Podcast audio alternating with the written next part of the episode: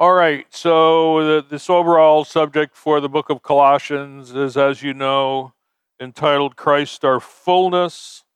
It's based on the well known verse In Christ dwelt all the fullness of the Godhead uh, bodily. We got started on this verse a while back uh, when we ran into the same word fullness, pleroma, in the original language in John's prologue, chapter 1, uh, where he says, We have all received one fullness after the other. And so, Christ, our fullness, is really the ultimate. Um, if you talk about a slogan, or if you go sloganeering, then it's the ultimate slogan that communicates in three short words uh, what the Christian life is all about. There are other things that fill us up. There are other things that distract, that displace, um, that call to us.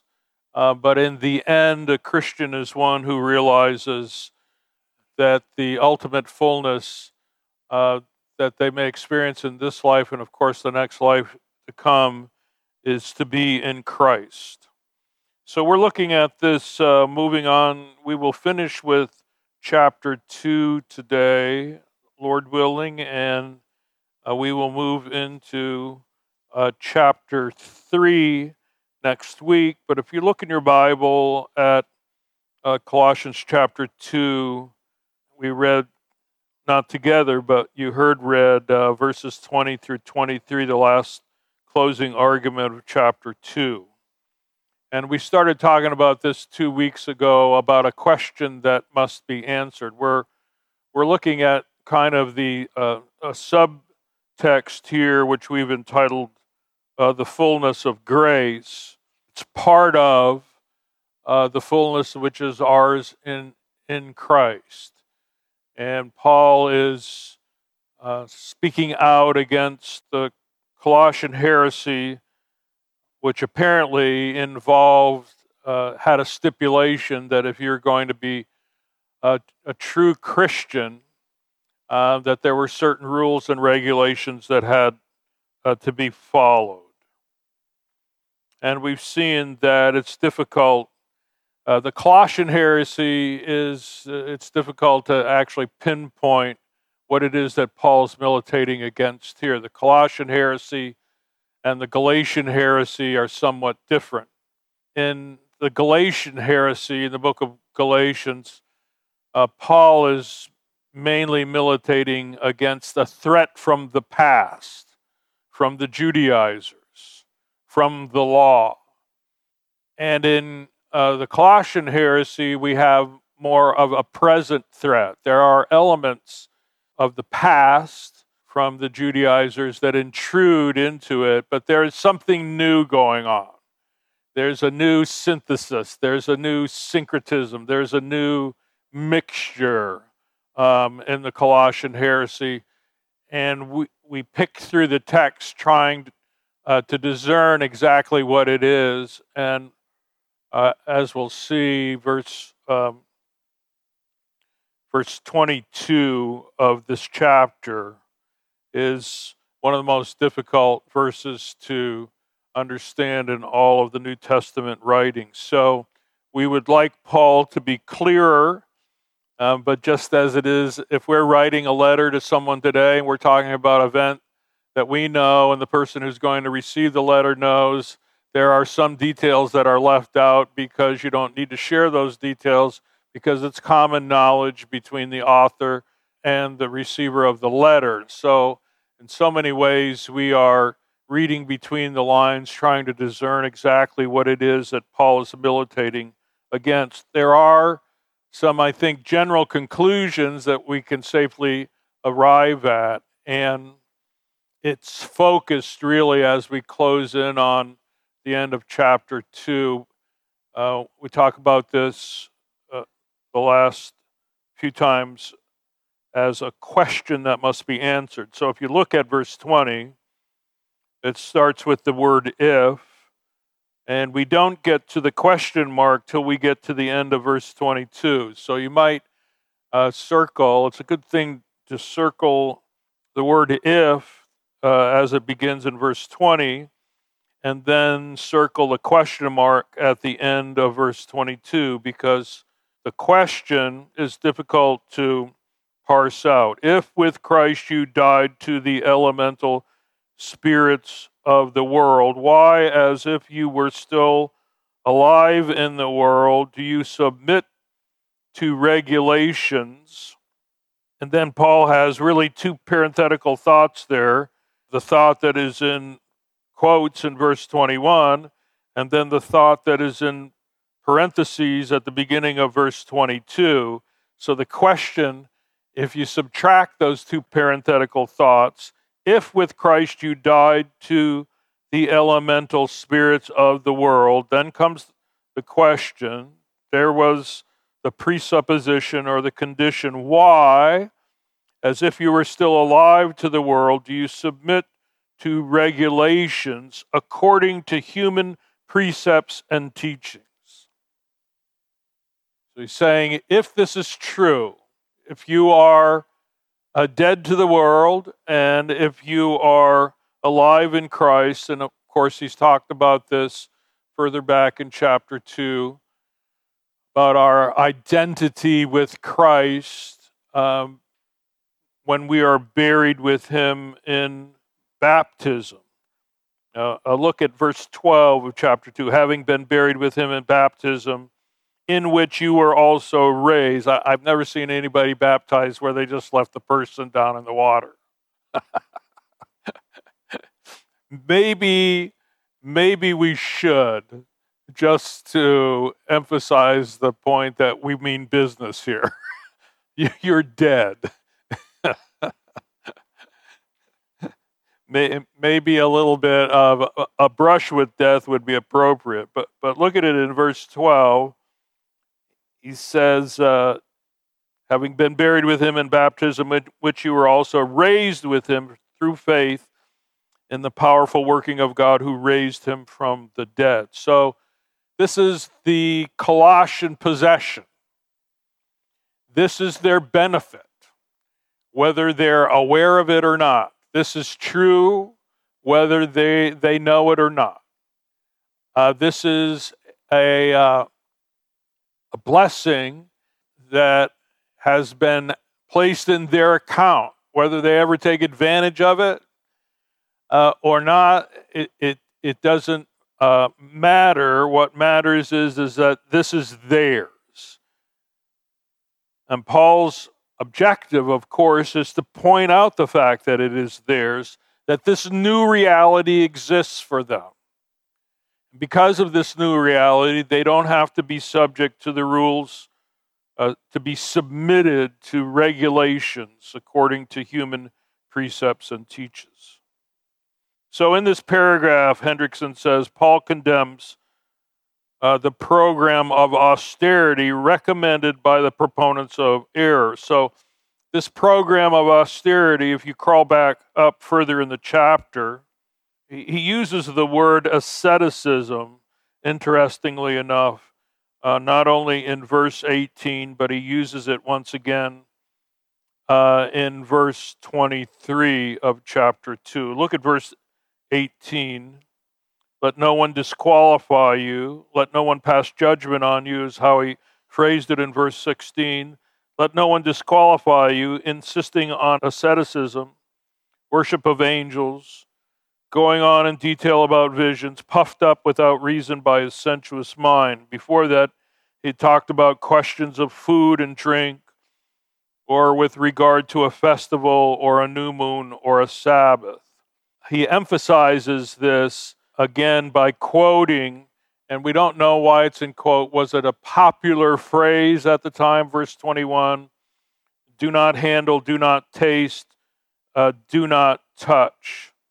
These have, he says, indeed an appearance of wisdom in promoting self made religion and asceticism and severity. But wait for it. Here comes. Drop, it's the drop the mic moment. Some people never learn this. Some people are Christians their whole life and, and they never learn this, they never understand it. Uh, it's the saddest thing that a Christian gets to the end of their life and they say things like, I just, I sure hope that I live my life in such a way that I'm going to make it in. That is sad. It's common, right? It's common, but it, it may betray, and I, I'm, thank God, aren't you thankful that you're not the judge? I'm not the judge. All judgment has been committed to the Son. It's common, but it may betray the fact that a person never really understood what was theirs, uh, what was theirs in this life. That understanding, nothing but the blood of Jesus. It's more than a song, right? What can wash away my sins? Nothing but the blood of Jesus.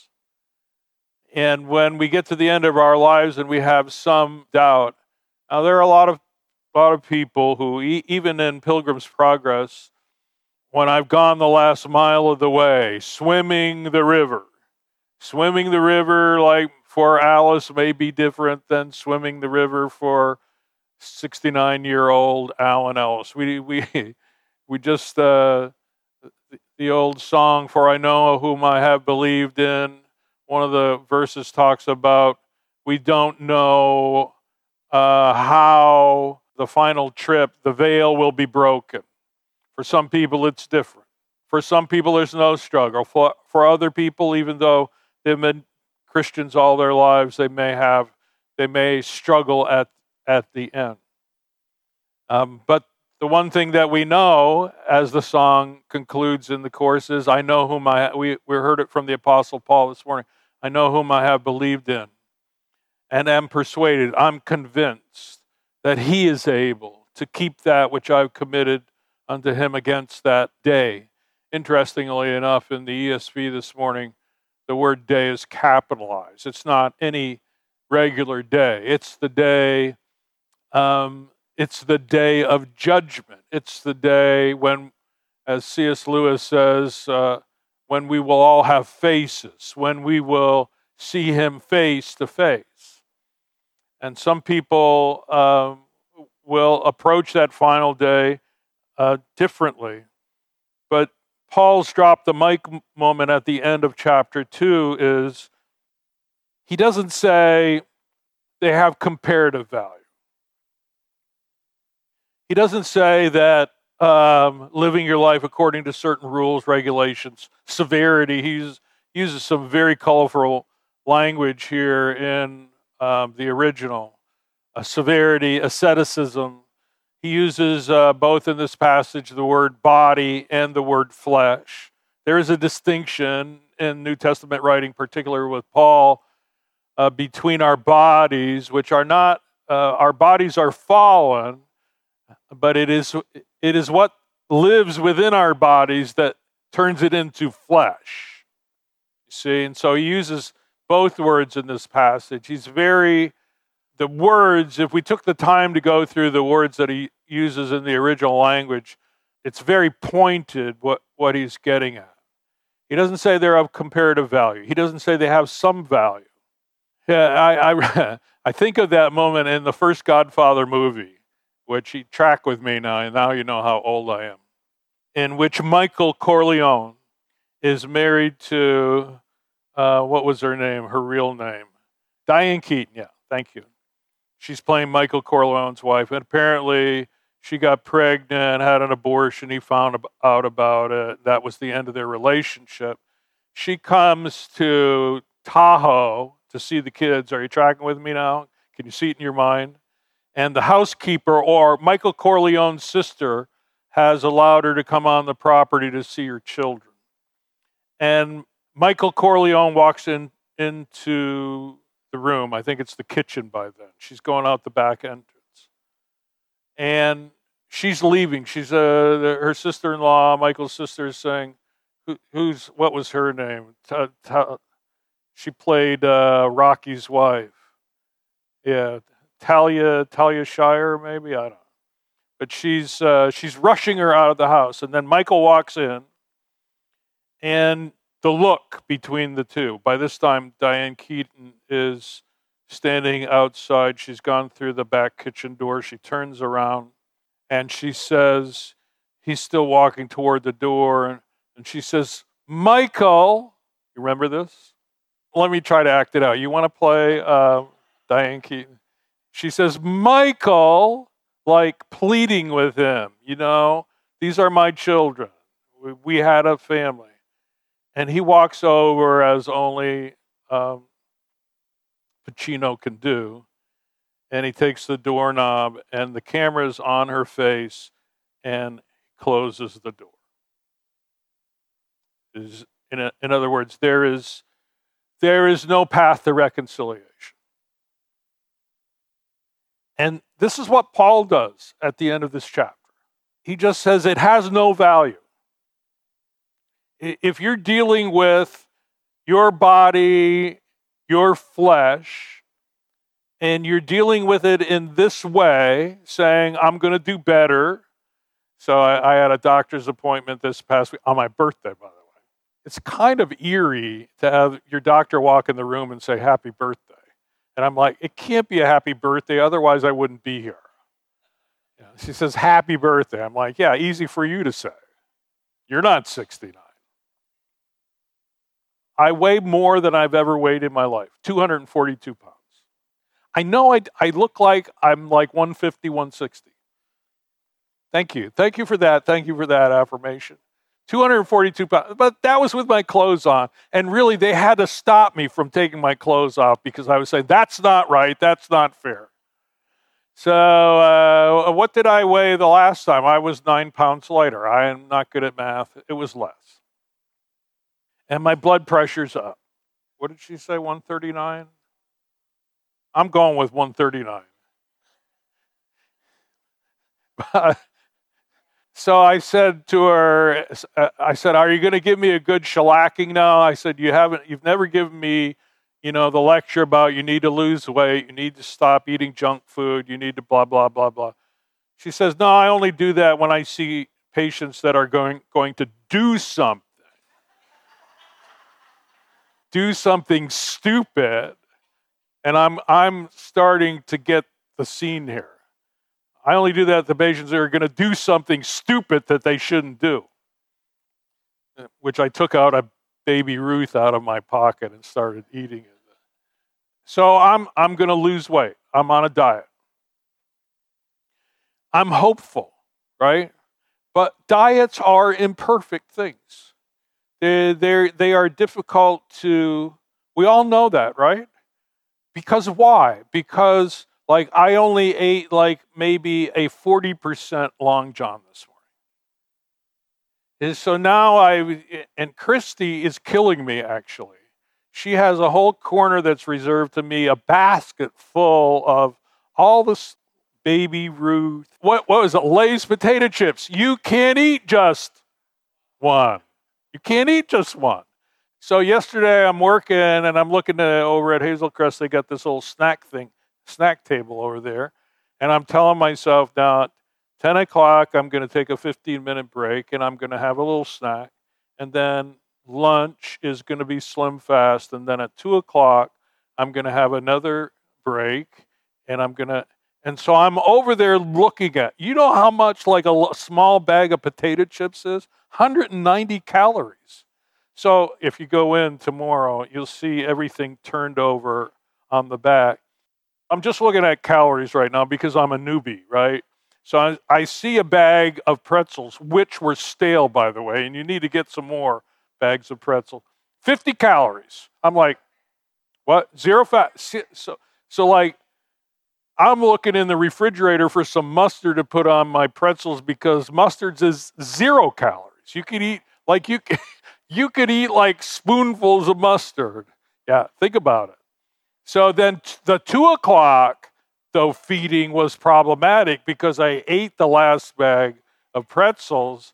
So I'm digging through and I saw a bag of popcorn, and that was 70 calories. And I'm like, you know, this is good. So I have 50 calories for morning snack. What is a slim fast? I think is 160 calories and then 70 calories. But the problem is here is the problem. Brothers and sisters, can I share my heart with you? When I get home for supper, I am hungry. I'm hungry. And the, the thing about the slim fast thing is it says, eat a sensible supper. And I'm like, I don't want to tell you what I would like to tell those people. Eat a sensible supper, which means that I should eat probably about what half of what I normally eat. So we had Chinese last night. How many know? Very bad. Very bad. Probably, you know, there's a whole salt shaker of salt in, that thing, right? My normal routine is I only eat half of it, right? Because I've been stuffing myself all day. We go to Freddy's, we go to Cane's, we go to Lion's Choice, right? So last night I'm approaching the halfway mark and I'm saying to myself, this is really good. They had the good cooks in the kitchen tonight. This is really good. And I started to intrude, intrude on, transgress the halfway mark. I noticed what I was doing and I said, so I took what what's that? What are those little four-pointed tenty things with the cream cheese in them? What are those? Y'all know. crab, two crab rangoon come with them. So I ate one, and the other one I stuffed back in there.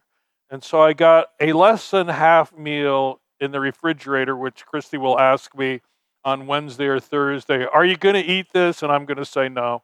And she's going to throw it out. I'm going to go, We've been taught, right? Eat what's set before you, clean your plate. And we have to think about that now because that's killing us.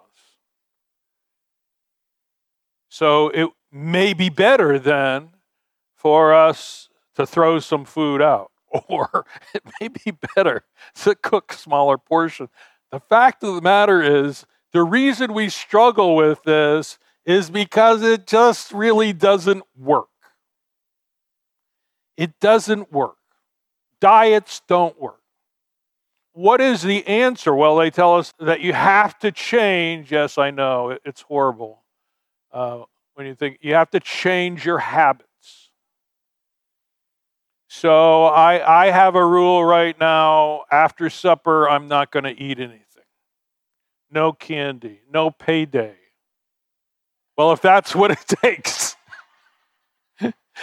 you might see me like, I don't know, putting a piece of duct tape on my lips and going to bed so I don't get up in the middle of the night and say, I was sleepwalking and I guess I ate a bunch of stuff. Paul doesn't say, you know, you can you can modify this. Um, let's not be too critical here. Let's try to reconcile with our good brothers. What does he say? Look at it, the end of uh, chapter 2. They are of no value in stopping the indulgence of the flesh. He doesn't say the body, but of the flesh. So when we talk about the Colossian heresy as opposed to uh, the Galatian heresy, we know that there's another element here. We know that this kind of severity, as Paul says, this kind of dogmaticism, these dogmatics, people who are very insistent, this kind of asceticism, he speaks of it that it promotes self made religion that it's more than that, that there is a spirit behind it. And so he talks about the Stoicheia. Uh, we've looked at this, he's talked about it twice, but he talks about these uh, elemental spirits of the world. If you look in verse 20, if with Christ you died to the elemental spirits of the world. He mentions angels uh, further back in this passage in verse 18. And it's interesting that Paul, uh, when he's dealing with the Galatian heresy, in the very opening verses of uh, the book, chapter 1, obviously, He says, I'm astonished, uh, verse 6, that you are so quickly deserting him who called you in the grace of Christ and are turning to a different gospel. Not that there is another one, but there are some who trouble you and want to distort the gospel of Christ. But even if we or an angel from heaven should preach to you a gospel contrary to the one we preach to you, let him be accursed. And then he says it again. So there is this otherworldly uh, dimension. When we are really in our, I'm going to do better, I'm going to try harder, I'm going to beat this thing, we, we hear it's endemic in Western culture. Uh, the idea um, that if you are a human being, you can do anything. The possibilities are endless. Now, look, we, we all need to have aspirations and goals and dreams, and, and it's good to have that kind of inspiration in our lives. But there may be another uh, dimension connected to that. And it's interesting that both in Galatian, Colossians, uh, Paul makes this reference uh, to angels, and we're not we're not talking uh, here. I, I think I think we would be right in saying that Paul is talking about fallen angels.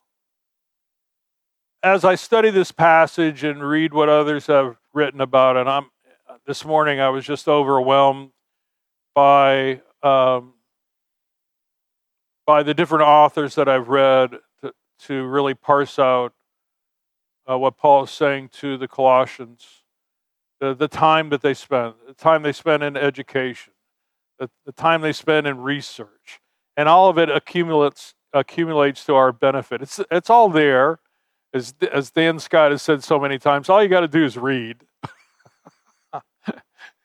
Was seeing a passage in Isaiah chapter 23 this morning. The people say, We can't read. We can't read. But uh, as, as Dan has said, you know, it, it, it's not really anything new. All you got to do is read. It's there, it's here in the book if we would take the time to read and study it. But I love this phrase uh, Christopher cites the attraction of rules for conduct the attraction of rules for conduct. Now, this this seems uh, somewhat foreign to us. We don't we we typically see rules as something that restrict. My fifth grade teacher, his name was Mr. Fappiano. You don't get a name like that in St. Louis. F A P P I A N-O. We derisively behind his back called him Mr. Fat Piano because he is about that tall and he was he was he was an Italian who liked his pasta. One day we were not being quiet in the hallway. And he blew up, got mad at us. This is when teachers could get mad. And assigned every one of us that night, we had to write 500 times, I will not talk in the hallway.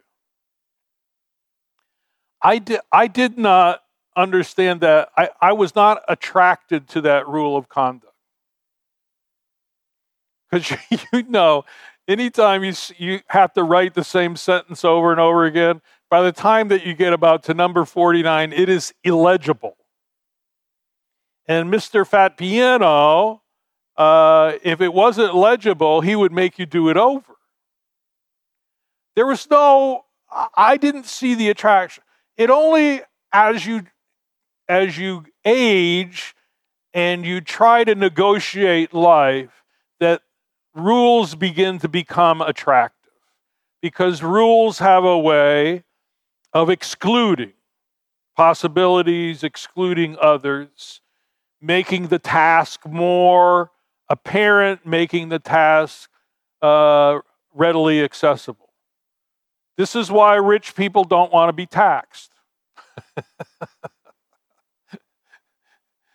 this is why rich people don't want to say, you know what, it's good enough. I got uh, I got a home in Florida. I got a home in Colorado. I got a home in out by Lake St. Louis, that's enough for me. You know, I'll, you know, I'll I'll share the rest that I've got so that the that the people who are uh, no no what did they do immediately they got, wow you know if you worked hard you could have the same thing that spirit is very much alive in religion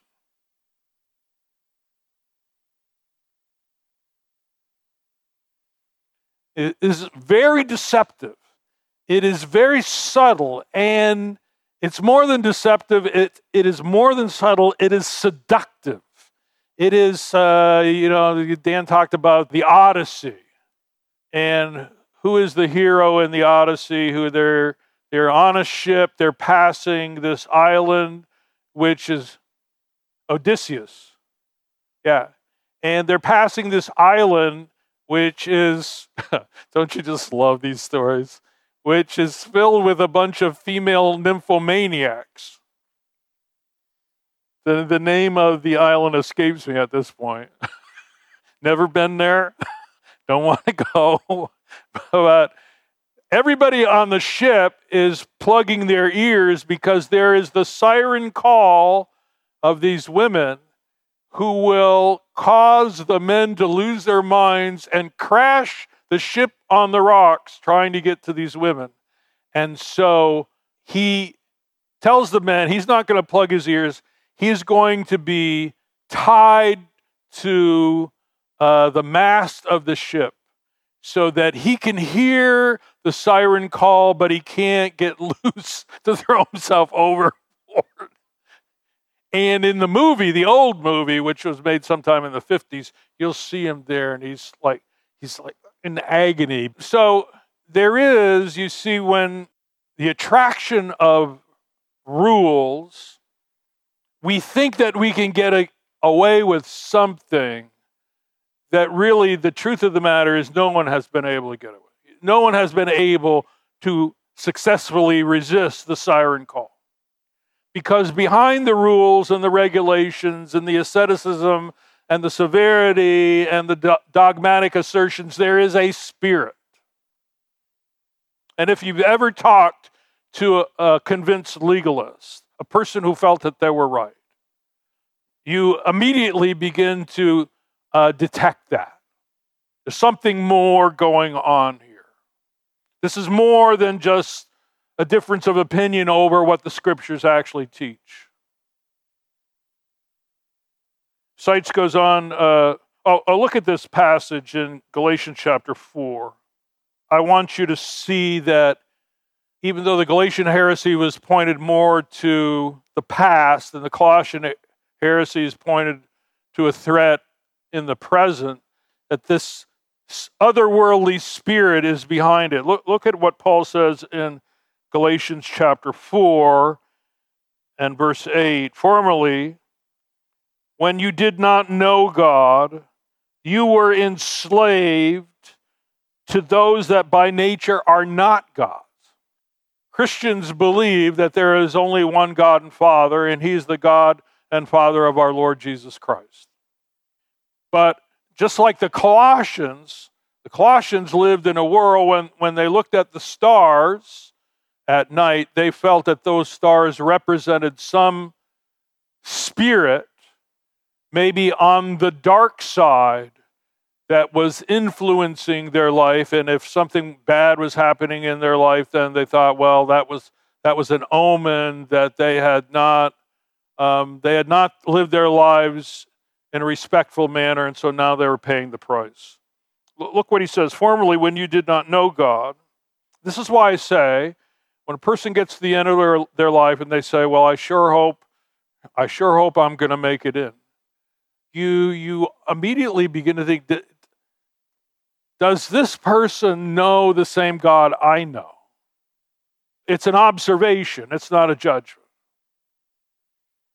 Right? Because because uh, we we've heard it a million times before, you know, when you say to your child or your grandchild, "Hold my hand, we're going to cross the street."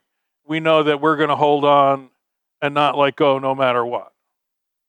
Formerly, he says, when you did not know God, you were enslaved to those that by nature are not gods.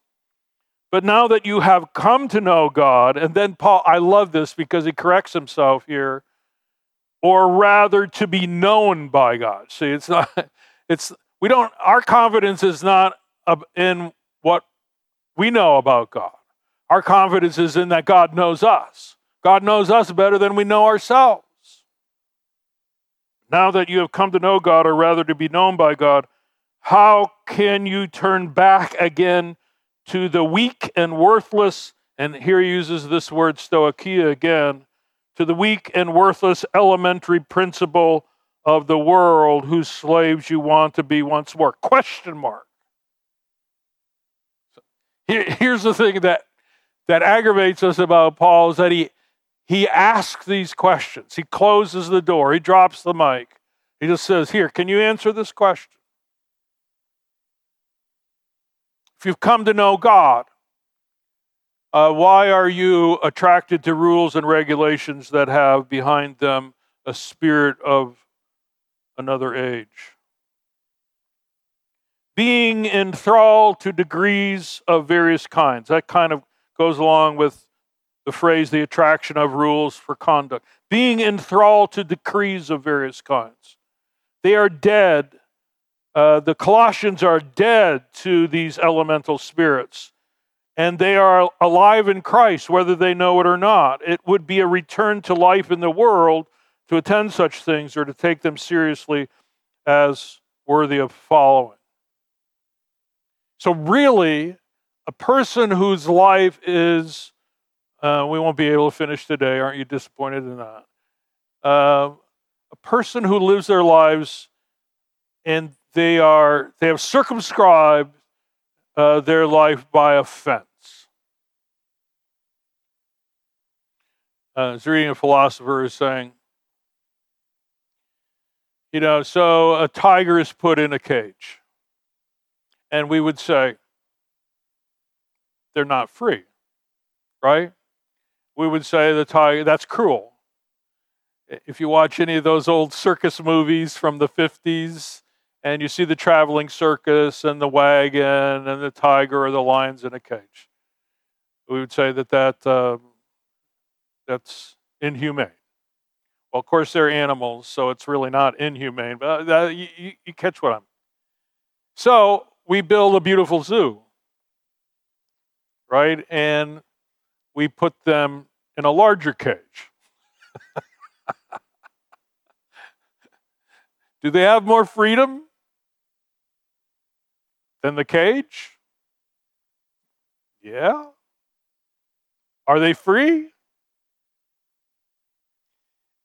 This is uh, many centuries ago. This is what Jonathan Edwards pointed out the difference between freedom and liberty. So, a person can go through their whole life living in a larger cage, exercising some degree of freedom. You know, when I, we haven't been to St. Louis Zoo in, I don't know, years. But do, do they have polar bears there? So when you see the polar bear, you know, every so often you see some video from China, the pandas, right? And they're sliding on their back down a hill and they've got this, I don't know, sugar cane. They're eating something and they're splashing around. You say, wow. Isn't that, that makes me happy. It's just a bigger cage. So you you you can talk to legalists of all different stripes, all different callings, all different degrees of intensity. Some of them are very cordial. But in reality, they don't understand the fullness of grace. And behind that, they don't understand the fullness of grace because they don't understand the fullness of Christ. You can meet legalists who are very friendly. And you, you walk away and you say, well, maybe I was wrong. You know, maybe, maybe, maybe I've gone down the path of grace too far. Do you know the Son of God as your shield, the glory and lifter of your head. Do, do you really exalt? We'll hear it during communion. Do you really hear exult when, when, you, when you sing the song, Great is thy faithfulness, O God, my Father? They're new every morning, new every morning. Great is thy faithfulness, O Lord, great is thy faith. Do you, is that the faithfulness that only extends to the boundaries of the larger cage you live in? Or, or, do, you, do you see the love of God? It's like the writer said, I looked into the depths, but I could never make out the bottom. Do you, do you understand that grace is fathomless? There's a wideness, the old Quaker song said. There's a wideness in God's mercy. How could it be otherwise? Amen.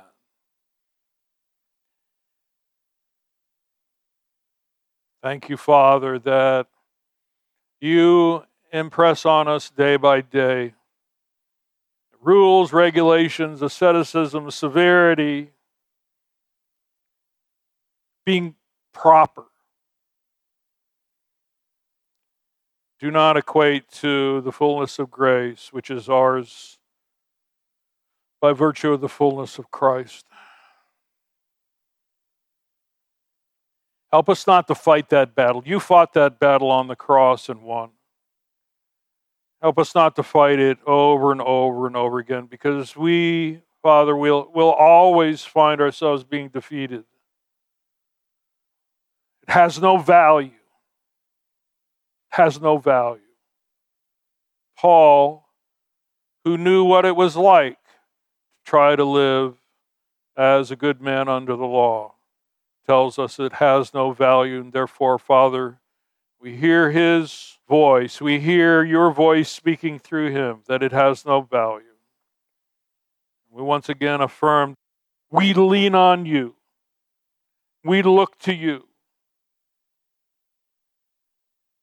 There is no other Savior other than the one who gave his life for us on the cross. And we thank you for that. We thank you for that. And it is in his name that we pray. In Jesus' name.